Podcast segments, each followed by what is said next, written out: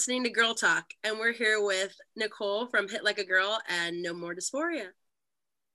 Did you want to introduce yourself and uh, tell us a little bit about uh, your project, Hit Like a Girl, or a lot about it, whichever you know you prefer? uh, so yeah, my name is Nicole. I play in a band called Hit Like a Girl. I'm the primary like singer songwriter in that. Um, we're located in Montclair, New Jersey. Um, been a band for about four years now. Um, how did it um, expand from like a solo project to a full band kind of thing? Um, I started as like an acoustic, like singer songwriter, doing that like solo for a little while, um, which just I don't know wasn't very fulfilling for me. Um, and I had a bunch of songs. The first record basically was intended to just be an acoustic record, um, but mm-hmm. when I went to go record it, my friend Levi that re- produced the record um, just kind of like helped me form it into a full band sound. Um, and then, you know, it was just really difficult to find permanent band members. So it just started turning into this rotating door of um, incoming and outgoing members um, for shows and touring and stuff, which was, I don't know, it's got its pros and cons for sure. So how do how do like your um like your writing how does that usually happen? Like does do ideas just like come to you or you really like focus on i want to write this and this is the message i want to convey um so i write a fuck ton of poetry so that's usually essentially how every song will start um so i will usually have the lyrics first and um or you know you know I'll, I'll change them around vaguely depending on how the song is going but um every song starts out as a poem and it usually starts out with just me and acoustic guitar just to like get the the bones and the structure of the song from beginning to end. So i'll um demo that out and listen to it 3000 times enough to the point where i hate it or want to change it. Um so if i hate it it usually gets trashed and never used and then or recycled into a song years later. That's kind of also happened before but um, if I want to change it, I'll put it in like GarageBand or something and like send it to my friend Fred, and he'll give me his feedback and stuff. Um, but with the record, basically what happened was that same process. I would record demos of me playing like just the acoustic and singing, and if I have any other textural ideas, I'll throw those in the demos too. And then um, basically what I did for the record was I sent them to the person who played drums, and they recorded like you know GarageBand demos over it, sent them back you know, I'd be like, all right, that's cool, it's cool. Maybe change this part and then send them back. And then once that was done, send them to the person that played guitar, you know, send them over to the person that played bass. And, you know, then they still changed 400 more times in the studio, but. All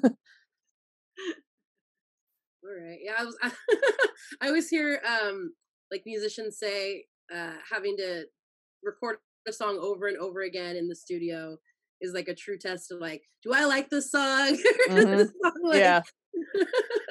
Literally to tour this like. well, that's yeah, exactly. I've already heard the new record like so many times where you know there's a lot of parts on the record where I'm like, ah, fuck, like this could have been better. I wish I did this. You know, um, it's a learning process. Maybe if I got to learn to like take my time even further with recording in the future, who knows? Do you do you work better with like pacing yourself. I, I like to rush and get it yeah. done quickly, which might be my downfall, but um, I'm also like too impatient to let it drag out for too long. If I wait too long, I'm not going to do it, you know? Yeah. Especially when the idea is like right there and you're like, I exactly. this, like right mm-hmm. now. mm-hmm. Yeah, for sure. Yeah. That's right how now I need to write it down. That's how I get to, because like I, I, like I'll like draw like I'm an artist and stuff, and like mm-hmm. once I have the idea, I'm like, got to get the iPad like right now, like get it out of my brain like mm-hmm. this instant because otherwise I'm just never gonna do it. yeah, or it gets or you forget it and it gets lost and then you there's no getting it back. Yeah. Mm-hmm. What was that thing that I said that one time? Like, take out the notes like in your phone and like oh my god there's so many stupid voice memos in my phone from like just driving and i'll like i i like they'll be called like uh vocal humming and it'll just like I'll be me humming like a melody that randomly comes up while I'm driving or something. See, and then you can't can use that later. Yeah, yeah. Oh my I, there's like, you know, 99% of the time I never use it or reference them, but they're there. they're there just in case you ever Yeah, yeah. right. Where did the name um hit like a girl come from? Because I heard it was about um like embracing femininity in a way. Mm-hmm. Yeah. Like, yeah, it's so, super, you know, it's not like super original. Like it's used 300 times over. Like it's also the name of like a drumming contest, like an all girl f- drumming contest or whatever. So it's like I've heard it before. Um, but yeah, it definitely just sprung from like a moment of, you know, trying to like feel, you know, empowered, you know, as a assigned female at birth person. And, um, you know, just something that was a little a true testament to that, I guess. Like, yeah, just empowering and feminist and all that fun stuff. People always use that. I feel like when when we were younger, as like a like an insult. Yeah, like, yeah. I have two brothers, so I heard it a three like a million times growing up. You're like, you know. um, yeah, like, oh, you yeah, like you hit like a girl or you run like a girl or mm-hmm. you, you know.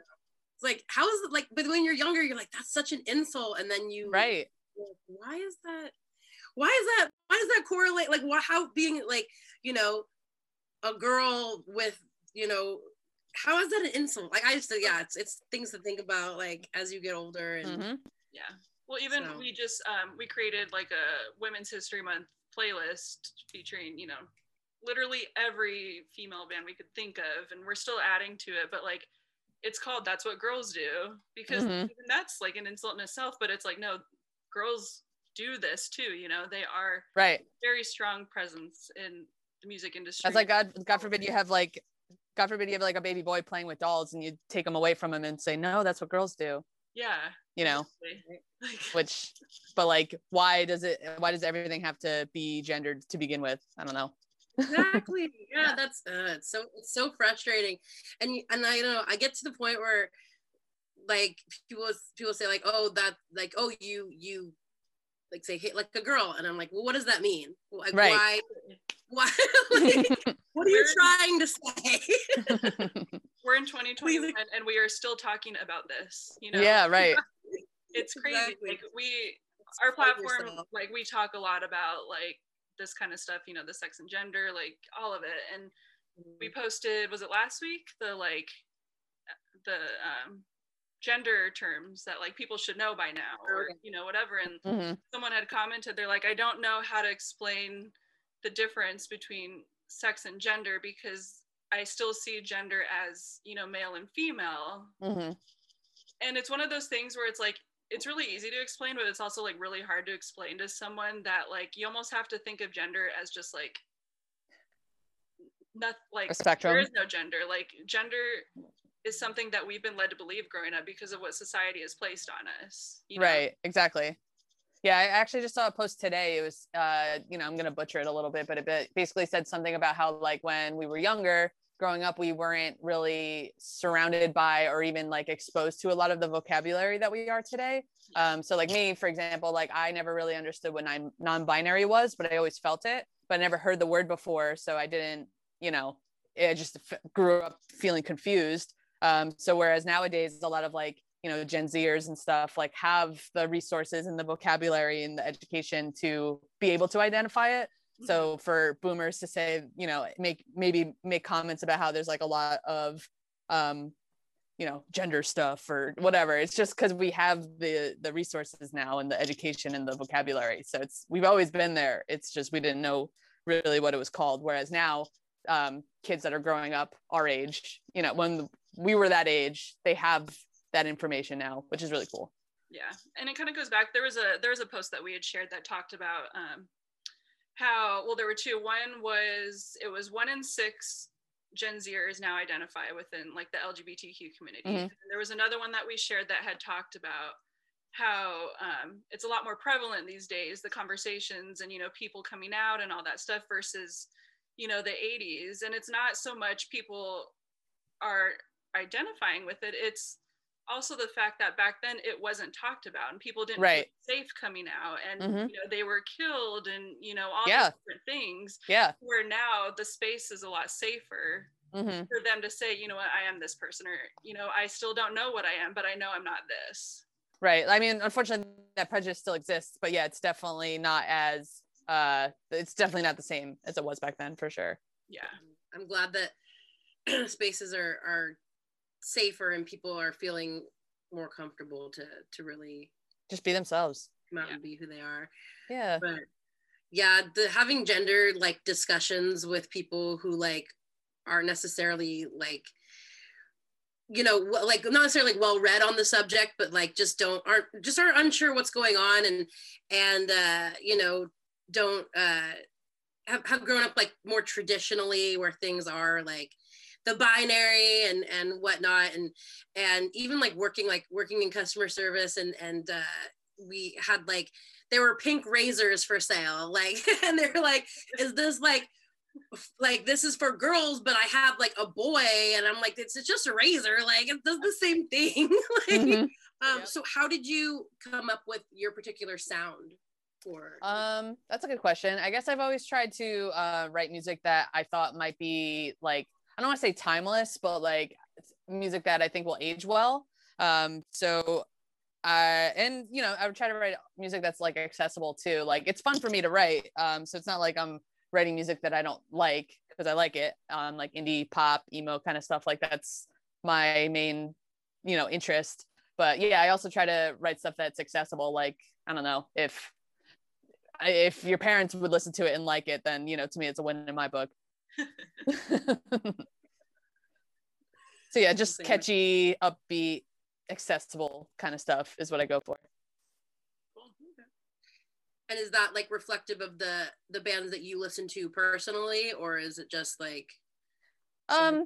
Yeah, I don't know. I guess like I I listen. I guess I listen to bands that maybe are not, but uh, um, but there's got to be a draw of inspiration from those bands somewhere somehow, right? Um, but I do also mm-hmm. listen to a lot of like radio pop, so maybe that's where it comes from.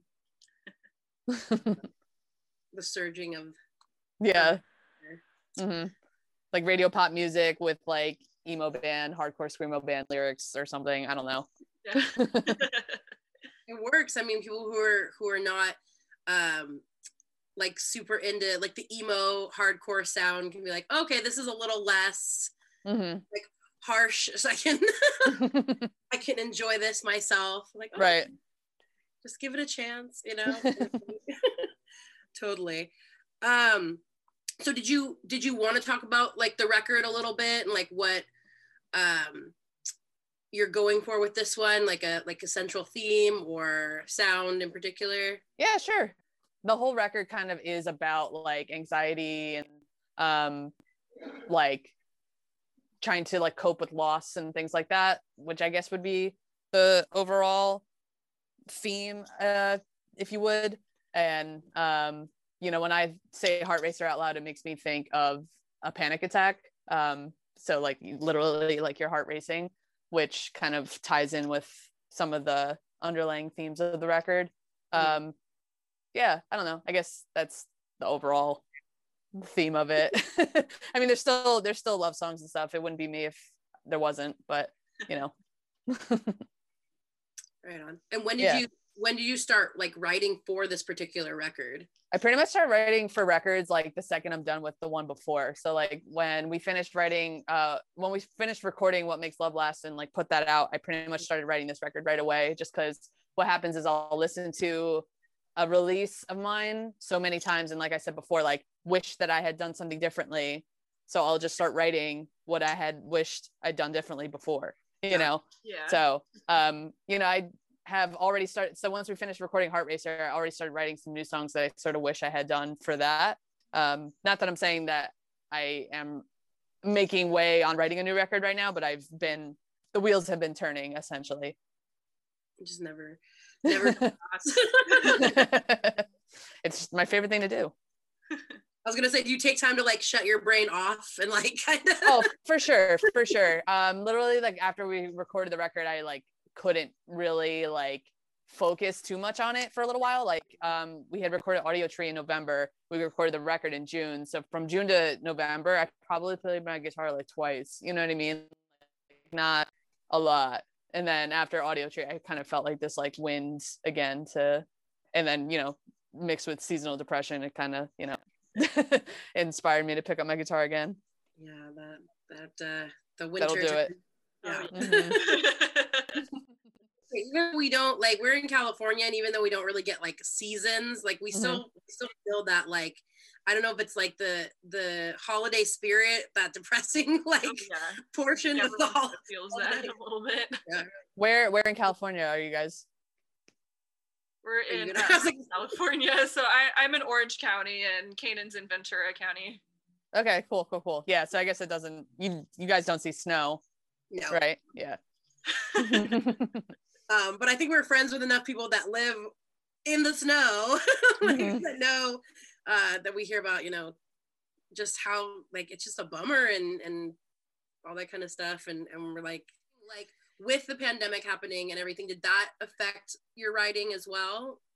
Um, probably, yeah. Cause I guess you would think if a musician has all the time in the world to write music that they're going to, but it was almost like kind of opposite for me. Like in the beginning of quarantine last year, I didn't really play a lot just because, you know, I write off of like real life situations, you know, and I wasn't doing anything or going anywhere. So there's nothing to talk about, nothing to write about.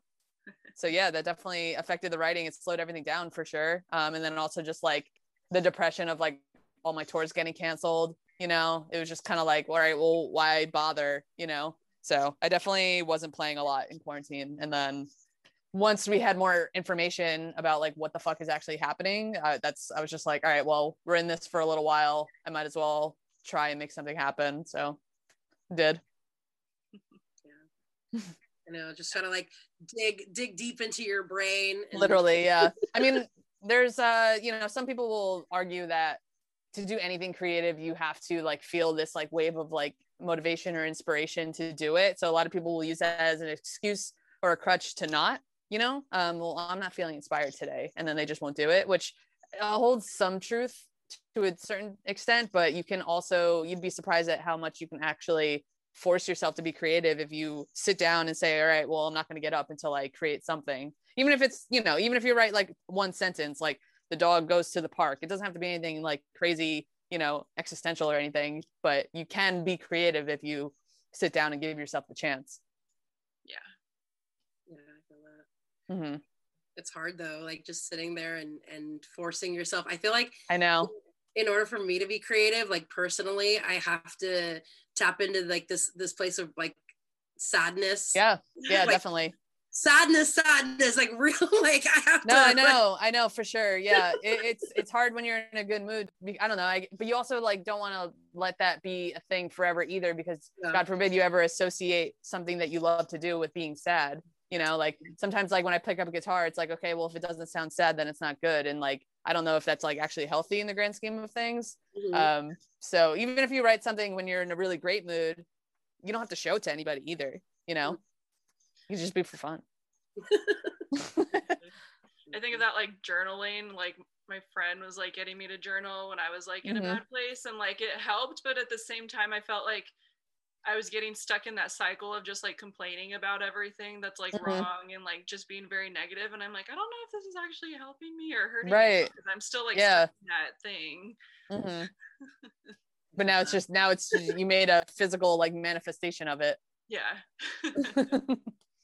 yeah. When when did you start playing music? Like, were you? Uh, yeah. I, I guess um no, not really. Oh, I guess yeah. I um started when I was like really little, my mom took me a couple piano lessons, um, but you know that didn't really stick. And then I had a neighbor friend that was getting drum lessons in their basement, and every time I was like going over there to like hang out with them, I would like kind of sneak in and like peek in on the drum lessons, and like he like the teacher was like really cool and like let me like participate and stuff. So I guess I sort of like piggybacked off my neighbor's drum lessons or whatever. Um, and then in middle school um, i had a couple friends that like played different instruments. Like one of my friends played guitar one of my friends played drums and one of my friends liked to sing. Um, so we were all hanging out and we are like yeah like we should start a band. We need a bass player. And so i was like yeah i guess i'll learn how to play bass because that's like what's missing. So um, begged my parents to get me a bass and they got me one of those like boom yamaha basses or whatever. Um, so we all met up play together. We pretty much all learned how to play Dammit by Blink 182 and then never practiced together ever again. um, so, but I kept playing. Um, and then guitar was the thing I picked up last, but it was the one that stuck, I guess. I was gonna say what happened to the bass. I, I, you know, I still play for me. I filled in on bass for uh, some friends' bands before. You know, I still play those other instruments, but you can't really. I, I guess I just, you know, partake to the guitar mostly because that's easier for me to write a whole song with. Yeah. Yeah, definitely. Try to yeah, try to write a song with like. I was gonna say you can't write a song on bass, but like you could. You you could. Yeah. bands do it. There's bands that don't have the guitar players at all. Very true. Mm-hmm. Creative. yeah. so that's cool. Did you um did you all play play the play Dammit for anybody? Or you just no. like, no just for each other. yeah. That's cool. Yeah. and like what did you have like a like a I don't know put like a punk rock like awakening in a way, like a particular band that really spoke to you? Um, when I I don't remember how old I was, but there was a point in my life where uh, I played drums in like a Riot grrrl bands, you know, and we, mm-hmm. we pretty much only listened to like Bikini Kill, but like that didn't go anywhere. That never left the garage either. um, it was fun though. sounds like a lot of fun. Yeah.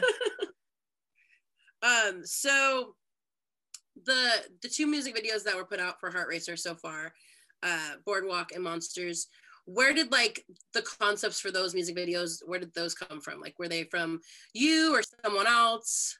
Well, the name of the game is social distancing, right? So um pretty much for Boardwalk, I just tweeted one day, I was like, hey, do I know any animators on here? And guy that made the video, Jez Pennington, he lives in uh, mm. London, I believe. But he responded and was like, yeah, I would do it. And I looked at his website and it turned out that he had done videos for bands that I really like, like um, Tigers Jaw and Into It Over It. So I was like, oh, okay, cool. Like, you want to do a video for me? Like, this, I'm just like, whatever, I'm just over here, I'm chilling. But yeah, that'd be great. So he just killed it. Um, I just gave him some references of like what the song was about. I sent him like some pictures of like me and my friends. Um, sent him some pictures from like the day that the song is about. Um, so he pretty much took all that and ran with it and, you know, asked for some opinions along the way, but he really kind of spearheaded that entire thing. I didn't really have too much to do with the birth of that video. And I think he did such a great job. Um, and then for monsters, same thing. I knew I wanted to be in a video, and again, keeping social distancing in mind, I was like, all right, well, what kind of idea can we come up with that is just me and it's like far enough away from people and whatever? So it's just like camping. That's in the middle of the woods. So I pretty much just said camping to the kid Adam Pedito that produced it, and then he came up with the whole storyboard of the video and stuff. And yeah, again, he so I can't take any credit for that. I just said the word camping and he took it from there. I was like, technically, you did come up with the idea. ah, I guess I don't know because you could that could have went 300 other different ways. different kind of camping experience. right. Yeah. Let's say, well, it worked out. Mm-hmm. but uh, yeah, like the the animation for Boardwalk is pretty cool. I love like you you you feel like you're there like mm-hmm. it's playing, really cute like, yeah it's so cute.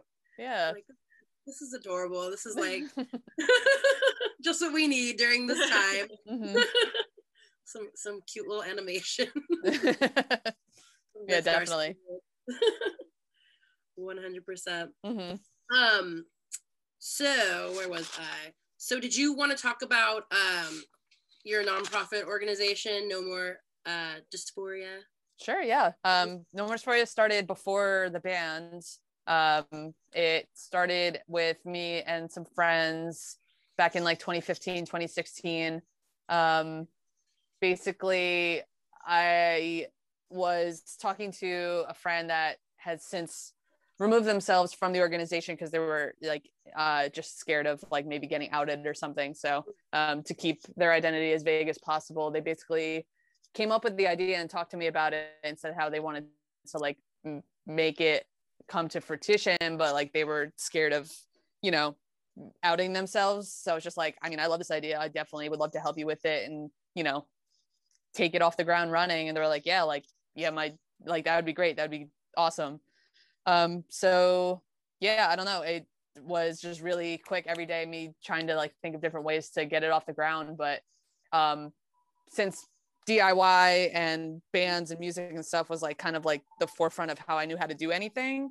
Um mm. i pretty much like kind of teamed up with some friends bands that i knew at the time and like asked them if i can like sell no more dysphoria stuff at their shows. And like that's kind of basically how i got the ball rolling with that. And then just met some people along the way that helped with like a website and like merch designs and stuff like that. And you know just throughout the years of it of trial and error uh, figuring out best ways for fundraising and things like that. Um, we've since kind of figured out our, a little system. It's not perfect but uh, we've since been able to just donate like we've been averaging since 2015 averaging like $4000 a year in donations and it's been going up which is cool. Yeah, that's great. Yeah, we're pretty much on the brink right now of uh, paying for someone's entire top surgery, which has been my goal since day one. Wow. Um, yeah, there's uh, someone I've been in touch with who has been keeping me updated along the way, but we have like some money set aside for them to pay for the whole thing, which I'm really excited to finally do. Yeah, that's really exciting. Mm-hmm. That's awesome. Yeah. Uh, during this whole year did you uh did you start any like new hobbies or anything like that hmm that's a good question um yeah i was uh i guess i was trying to like build guitar pedals for a little bit in the beginning um and then there's been multiple times where i would like start working out really like consistently and then drop off the rails and then start again and then drop off the rails um over this last summer i would like ride my bike a lot um so hopefully I'll do that again when it gets warmer out this year. Um, I no, I don't think I picked up any like really new hobbies per se. I also still worked, so mm-hmm. I still had to work and whatnot. Um, just because food service, you know, essential workers, you know, that whole stupid narrative. Yeah. I like I've been working too, so yeah. definitely understand that. Mm-hmm. You're like, oh, the time off, and I was like, what? yeah, I, I definitely uh, cut my hours, but mm-hmm. yeah, I still worked. Yeah, yeah, that's uh, people. right. Dealing with people sometimes is just it's hard. Mm-hmm. Definitely. So it's nice to like nice to get away from it for like a second and and do what you want to do but yeah, yeah. it's, it's interesting seeing what people like have have uh started to do during during this whole quarantine pandemic time mm-hmm. and picked up they're like oh i did knitting or a lot of bread making apparently oh that's that's true i i did i did bake a lot baking, yeah, baking was like the number one we feel like yeah. number for sure. like, I made a cake. I was like, I did not bake any. Wait, maybe I did. Did I? No, I don't think so. I don't even remember anymore. It's all like a blur. I know. I, it's it's really bizarre to even think that a year happened. Like I f- still feel like um like my partner and I say this sometimes that like last fall feels like like fall of 2019 feels like last fall. Yeah. You know, like it's it's still 2020 in my head. Yeah, right. I still write 2020. People ask me to write the date. I'm like, it's 2020. I don't know what's going on anymore. It's 2020 part two. yeah, we need we need a redo. So it's 2020 again, but just not the same. Right. Yeah. 2020. because yeah, I don't I don't I don't want to do that again. not not down for that. Um so talking about like the binary and and how like dangerous that is. Why do you think um that people like are afraid to to challenge it in a way? Why do i think that people are afraid to challenge the binary?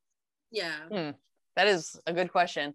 Uh um if i had to i guess like guess or like spitball here i would probably say that you know a lot of people are afraid of learning or hearing things that are opposite from what they know is true. A lot of people can't accept that that concept that the opposite of what you know is also true. So i think people are afraid to challenge the binary because maybe they're afraid of what they're going to hear. Um, maybe people are afraid of being exhausted to talk about it.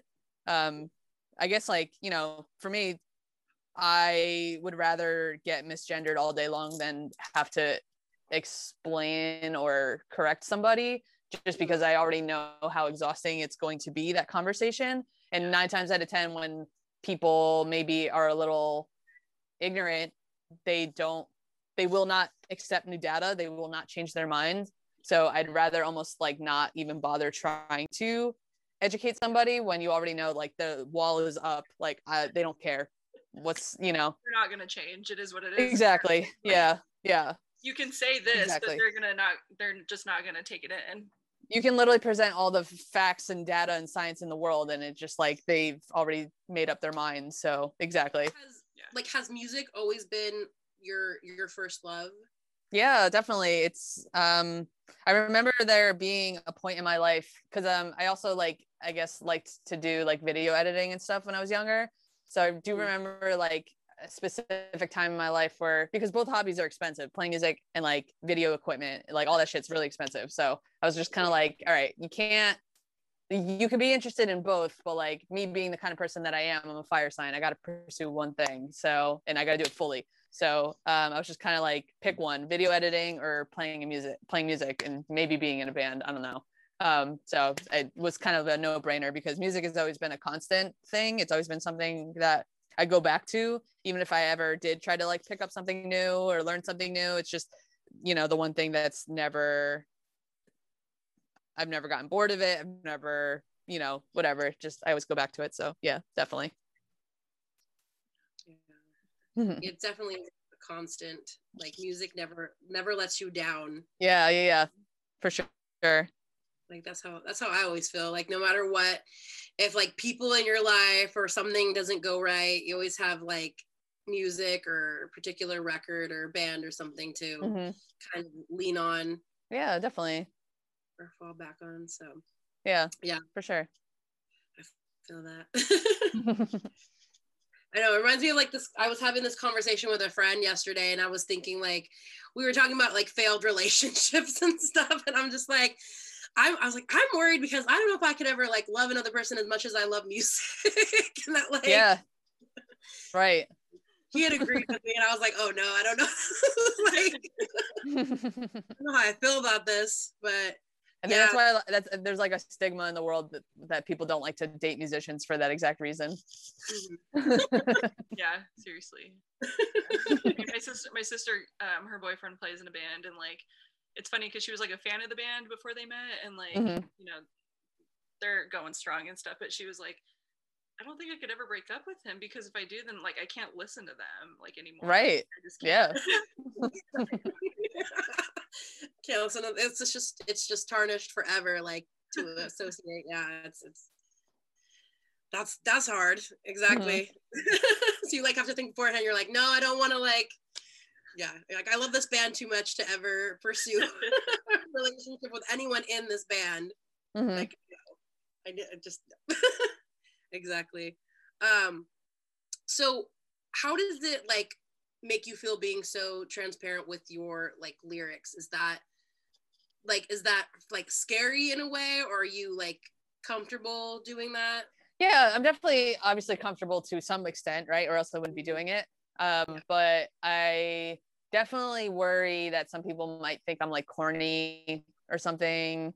Um, you know, obviously no one likes to be judged, especially like when you like put your heart on your sleeve. It's like, you know, if somebody was like, this sucks, I would be like, hmm, okay.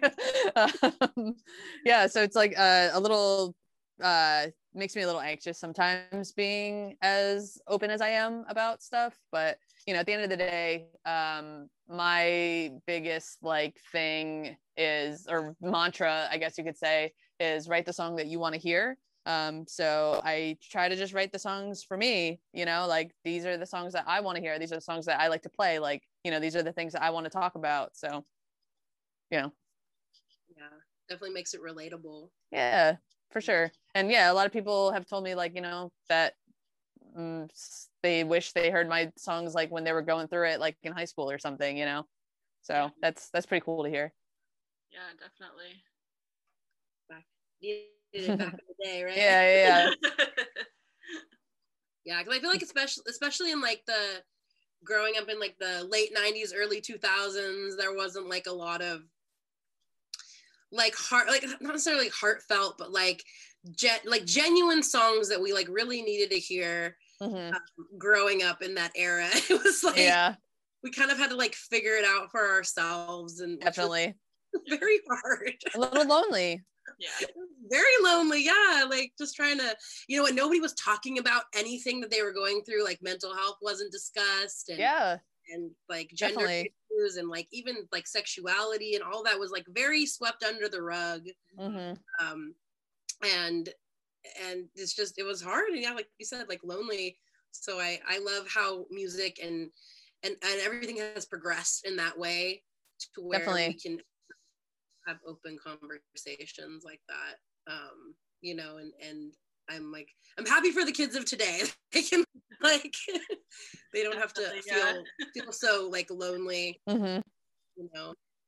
And even that like um like thinking back to that time of growing up that was like um being like excessively like thin was really in too. So like if you had any other like different kind of body type that was like really uh like shunned in a way too. So it was like yeah. A hard time. Like right. Definitely. Whole novel on this but yeah i'm sure like like you said people have like come up to you about um no more dysphoria and then they've come up to you about like your your songwriting and and mm-hmm. you know said that it's it's helped them and i don't know does that does that like feel rewarding in a way or yeah absolutely. It kind of like because you know there's definitely parts or times where i get frustrated you know like um maybe like fill-ins don't learn the songs right or you know something goes wrong with the van or i don't have enough money to pay my band like whatever like things get frustrating on tour. It's just the nature of life right? Um yeah. so when those little moments do occur i'm like okay it's worth it. You know? Yeah so at the end of the day. Yeah right exactly it like brings me back down to earth for a second. It's like all right this is why we do it. Does do uh, like has any show in particular like does it stand out to you like in your mind of being like like the best moment? Oh for sure. Um when we played uh the last fest um 2019 right because i'm like trying to remember a whole year went by. Um, yeah fest 2019 um i remember we played our last song i remember looking up and um so many of my friends were there just like because you know like so many other like friends and bands played fest that year too. So like i remember looking up and like all my other friends bands that i've looked up to all these years and like have gone and seen like 300 times like we're all there they're all watching and some of them were even singing along. And like that was just when i was like yes like i feel so affirmed right now. Like this is sick. That was like one of my favorite memories was looking up and seeing all my band friends watching or playing our fest set that year. Awesome. Mm-hmm.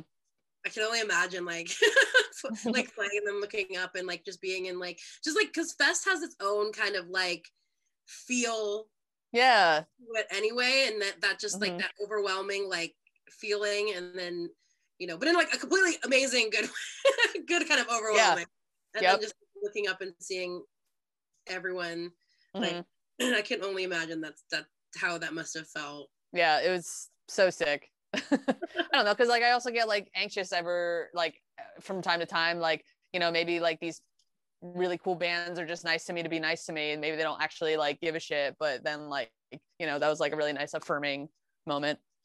Yeah. Mm-hmm. yeah, I belong here.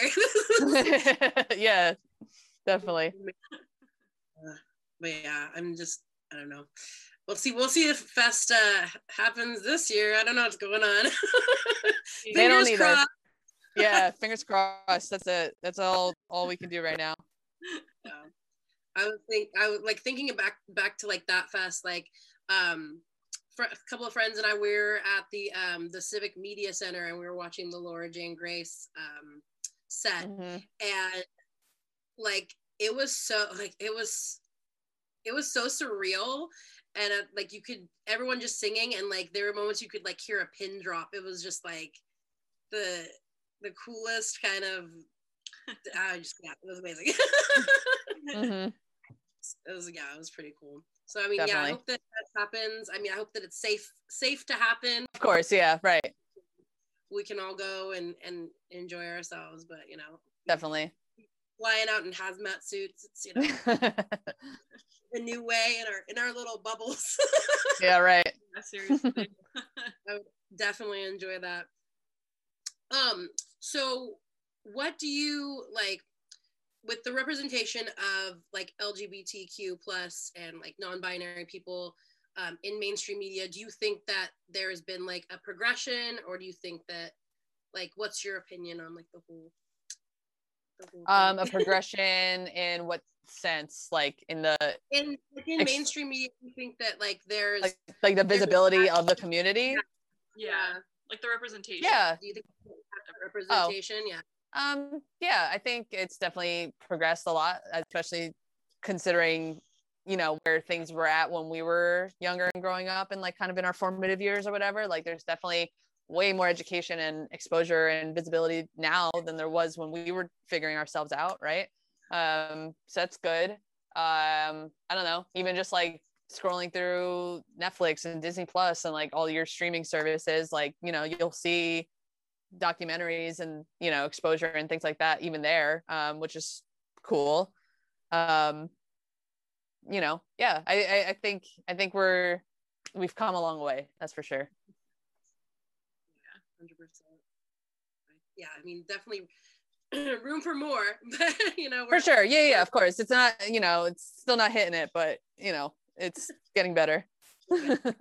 That like that people seeing it like on Netflix or you know um like the you know whatever's whatever's on Netflix or Hulu or or you know mainstream streaming services and people can kind of start the conversation and be like oh I saw this thing was really interesting or really got me thinking and uh you know mm-hmm. kind of starting talking about certain things or maybe maybe even like identifying within themselves like they didn't know that they felt a certain way sure. and they saw this representation yeah uh, on TV and they're like, okay, like I, you know, or even like um, I was thinking about the show Pose, like even getting transgender actors to play transgender right. characters. Yeah. Like that's important. Definitely. Very important. It's uh they talk about that in disclosure. Did you see that? I, I was like scrolling through and I was like, I need to watch this. Like, yeah, so yeah. I haven't watched it yet, so I saved it for later. But I am. It's really good. Definitely watch that for sure.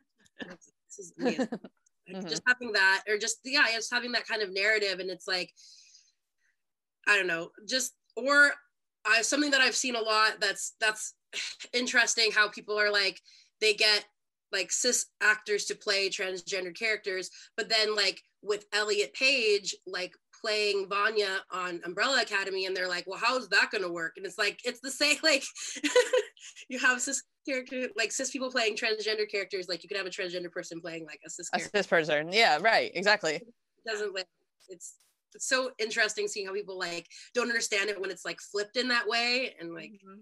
like no mm-hmm. we can talk about it. Yeah, yeah yeah exactly.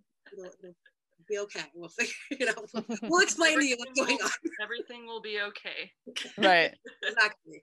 Nothing's but yeah just just that. It's so it's so cool seeing that like I don't know, like when I think of Pose and like um we I, I follow Indya Moore and like they're so cool and just yeah, it's amazing. Yeah. agreed. Uh, agreed.